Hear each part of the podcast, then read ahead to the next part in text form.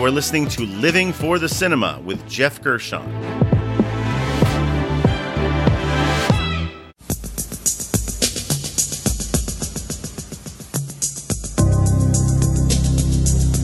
Welcome to our Living for the Cruise series. Over the past forty years, since his breakout starring role in the nineteen eighty-three comedy Risky Business, one of our most enduring movie stars has been Thomas Mapother the fourth, otherwise known as Tom Cruise. He has excelled in a variety of genres, but most recently mainly in action, and just last year he starred in the biggest hit of his career, Top Gun Maverick. Well, as a follow-up this year, we will see his return to the beloved Mission Impossible franchise, once again playing I M F agent Ethan Hunt. Over the next several months, I will be revisiting one notable Tom Cruise movie each month, and each from a different era of his career, culminating with the July fourteenth U S release of Mission Impossible Dead Reckoning Part one.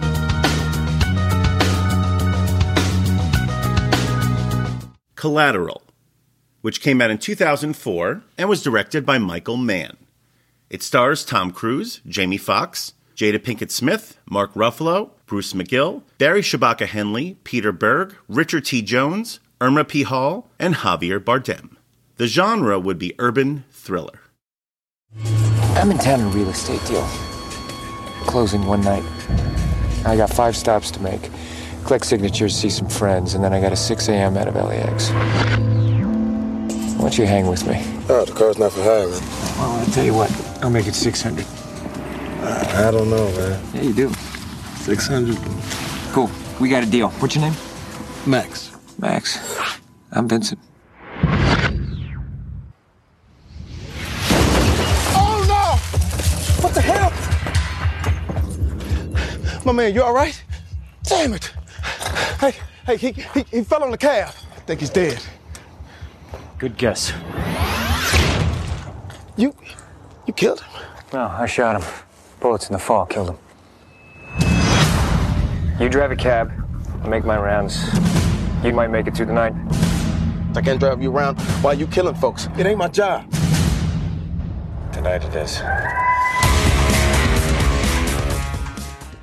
If, like me, you worship at the Church of Man, Michael Mann, then he seems to have directed a movie aimed at hitting all of your sweet spots. I really like this film, and yet I can't help but feel as if it has to be the most self-aware Michael Mannish film he has ever directed. It kind of even feels fanservice-y at times, as if he was determined at the screenplay level to check off every box to give his devotees what they expect from a Michael Mann joint. You've got all of the greatest hits. Primary focus on the cat and mouse and interactions between two sharply drawn protagonists on opposite sides of the law. L A after dark, traversing across several different neighborhoods, often with long shots of downtown or the ocean in the background. Brief, glancing romance established between one of the protagonists and a woman who is much more articulate than he is. Extensive screen time devoted towards demonstrating the precise nature of at least one protagonist's job.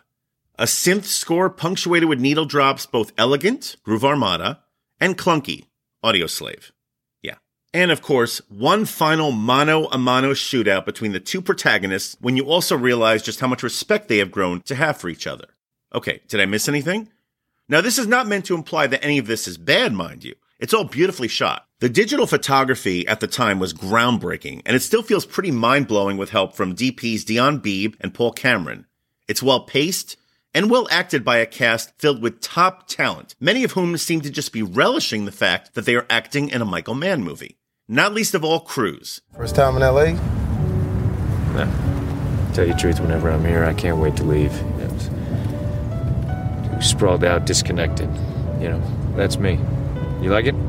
It's my home. seventeen million people. This is a country, the fifth biggest economy in the world, and nobody knows each other. I read about this guy who gets on the M T A here, dies. Huh. Six hours he's riding the subway before anybody notices his corpse doing laps around L A, people on and off sitting next to him. Nobody notices.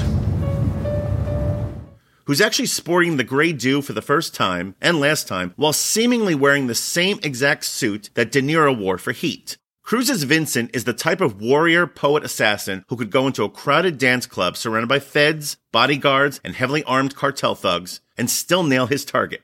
And the same goes for Max, who's played by Jamie Foxx, a menschy, almost nebbishy common working man type who avoids all traffic around L A and who's ready to unleash his inner badass as soon as those spectacles come off, like Clark Kent. Now, these do not feel like real-life people in the real world, and that seems to be the idea. They really only exist within the type of digitally lit, heightened L A universe that Michael Mann has created for him. And I can remember that's what threw me off first seeing this in theaters, and why it's easier for me to enjoy this now. As a director, Michael Mann is trotting out the classics, but he's not going for Heat levels of realism. And I love it, but I don't often buy what's transpiring on screen. And accepting that, I can still really enjoy this movie. Just relishing in Hollywood conventions while also elevating them. Okay, look, here's the deal. And you were going to drive me around tonight and never be the wiser, but El Gordo got in front of a window, did his high dive. We're into plan B. Still breathing? Now we got to make the best of it. Improvise, adapt to the environment, Darwin, shit happens, I Ching, whatever, man. We gotta roll with it. I Ching, what are you talking about, man? You threw a man out of a window. I didn't throw him. He fell. Everyone involved is doing a banger job, and if nothing else, this is more along the lines of an urban western than a sprawling crime epic. If you're a fan of man, then that should suffice. And this brings me to the categories. And because this is part of the Living for the Cruise series, we have the first category, which is the cruisiest moment. Tom Cruise has become such an otherworldly star to the point where many have often speculated as to whether he is in fact a real, living, breathing human being. And the cruisiest moment would be the moment in this film which most brings this speculation to light. Now, being that this is a rare villain turn for the cruise missile, as I affectionately call him, Collateral offers you the unique opportunity to witness how Tom Cruise would portray a full-on slasher villain, going into full-on Terminator or Predator mode in a determined fashion as only Cruise can pull off. And this would be the now-famous Fever Club sequence about two-thirds of the way through the movie, when we see Cruise's Vincent stalking through a crowded floor of dancers, laser-focused on taking out his fifth assigned target, who is sitting in a large, fortified booth on the other side of the dance floor. And we just see him literally wrecking shop as he gets closer and closer. He's shooting federal agents point-blank in the head, stomping on the femurs of bodyguards assigned to protect his subject, and even stabbing a few in the side when they get close. It's an impressive action sequence, which apparently was the partial inspiration for a similar one, which we would see ten years later in the first John Wick movie. And even though props need to go to Mann, along with his D Ps and just how well it is shot, it's still Cruise who really sells it. As we have seen increasingly over the past two decades through action films like the Mission Impossible movies, Edge of Tomorrow, and of course Top Gun Maverick, Cruise has garnered a reputation as a top flight, pun intended, man of action. And not only with his fluid fight moves and his running, but just the hyper-intense grimace on his face. He is genuinely scary to watch in this sequence. There's Lynn, second booth to the left. Get him out of here.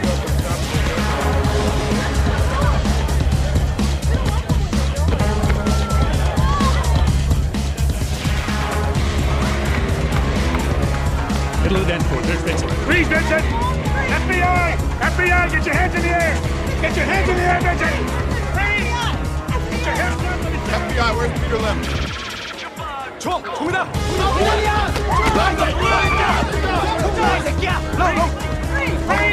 I'm not Vincent! F B I! Put the gun down! We got the rope! What are you doing?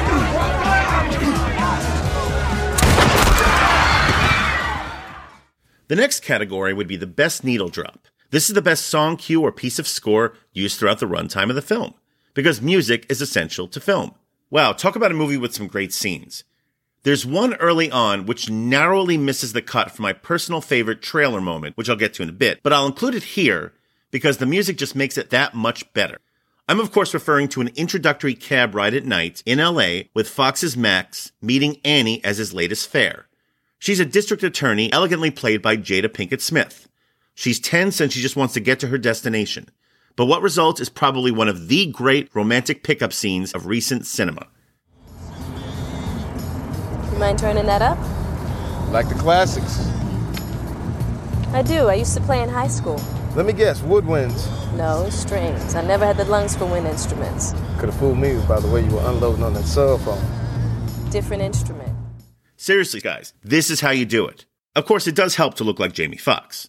The conversation between these two is just so sweet and effortless, it feels as if we're being transported into the opening scene of a mysterious rom-com. You can see moment to moment how Annie starts to let her guard down to Max, and relate to him not just as a random driver, but someone she can form a genuine connection with. Besides some nice chemistry between these two, though, what really helps sell this scene is Max's music choice for the cab as they drive into the night. How do you like being a lawyer? What are you, psychic? A little bit. There's the dark pinstripe suit, elegant, not too flashy, that rules out advertising, plus a top drawer briefcase that you live out of, and the purse, a Bottega. Anyway, a man gets in my cab with a sword, I figure he's a sushi chef. You? Clarence Darrow.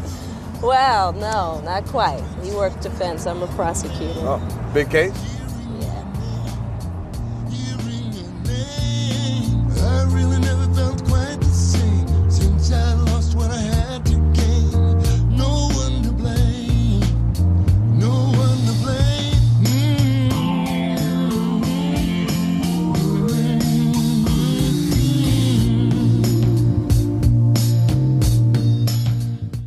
This smooth, mid-paced mood music is performed by Groove Armada, a British electronic duo who's been doing this for about twenty-five plus years, and it features guest vocals from a familiar name for me, whom I just cited on recent episode High Flying Bird, as he sings some prominent songs for that soundtrack. Yes, that would be the late, great folk blues singer-songwriter Richie Havens.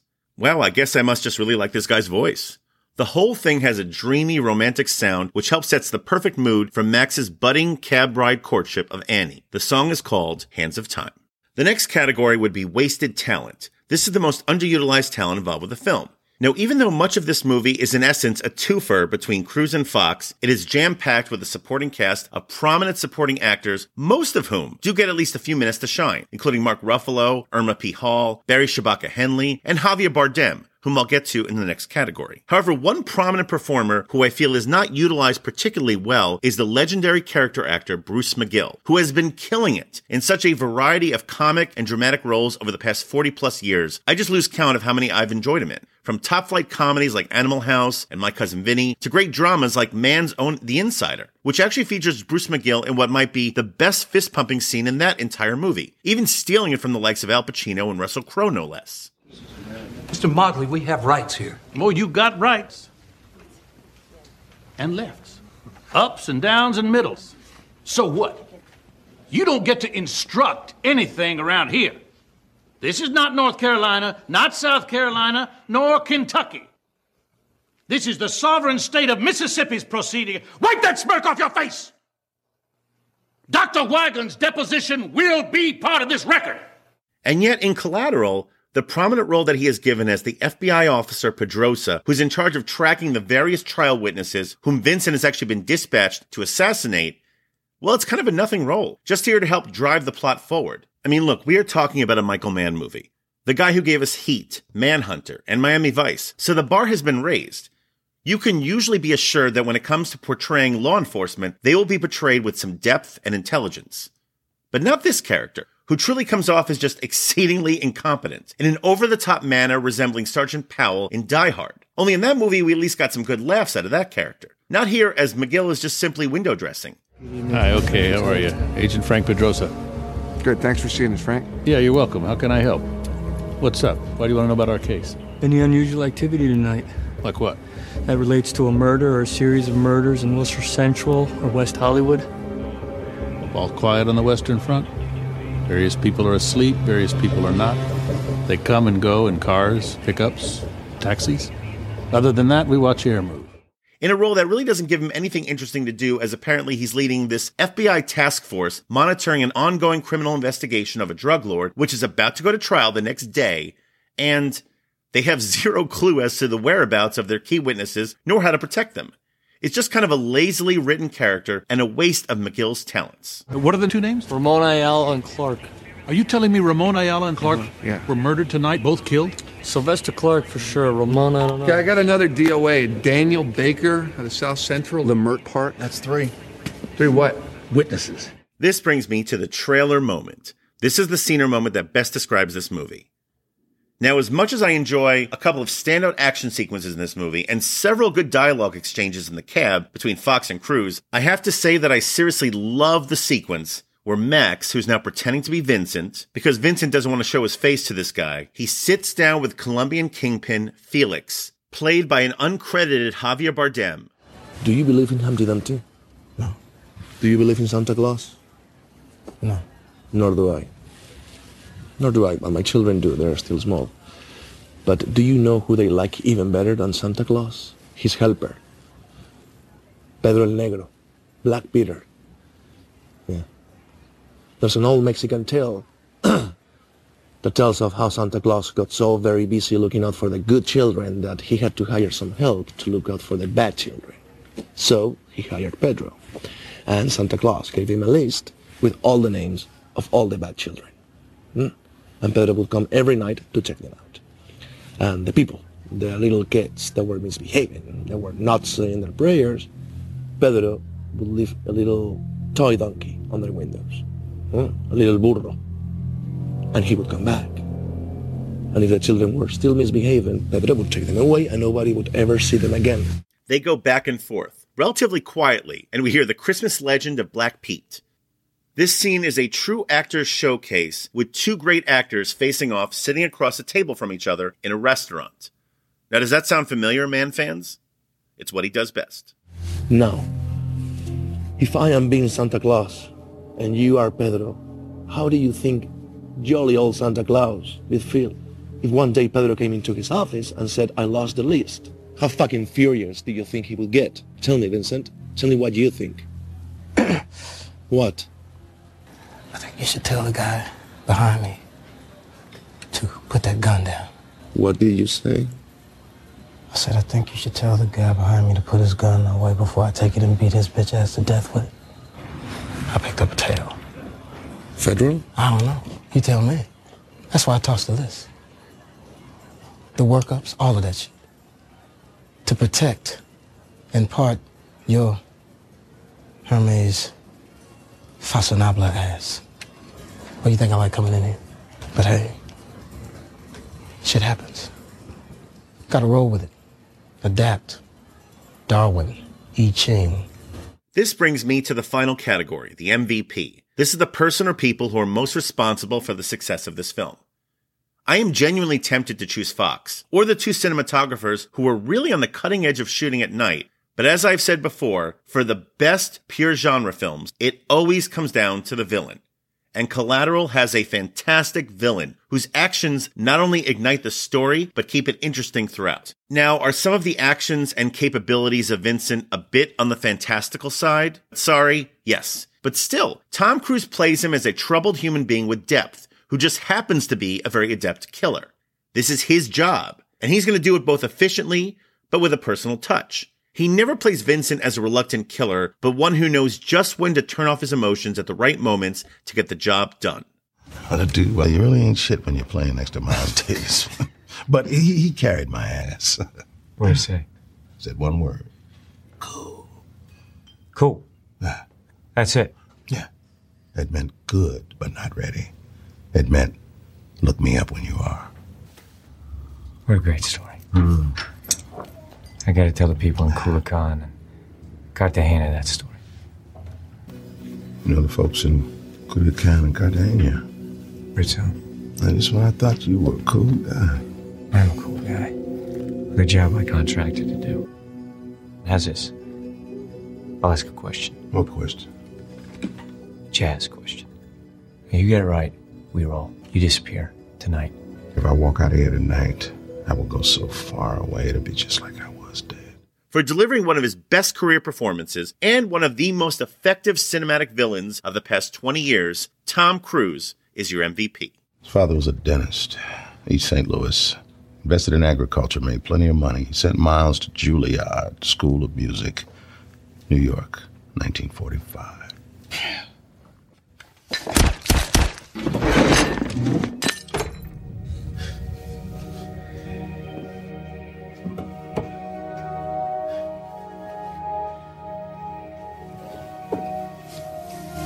Tripped out of Juilliard after listening to your track down Charlie Parker on fifty-second Street, who mentored him for the next three years.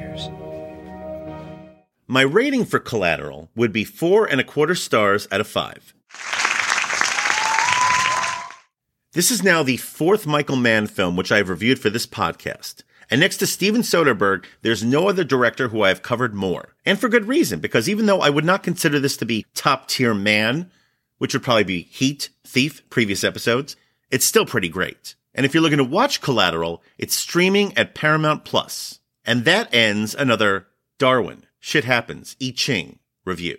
Special shout out to my lovely wife Marlene Gershon for producing this podcast, and to my lovely daughter Ella Gershon for assisting in the editing. Please like, subscribe, and share the Living for the Cinema podcast, and follow and like us on Facebook, Instagram, and Letterboxd. And join us next time for another review from Living for the Cinema.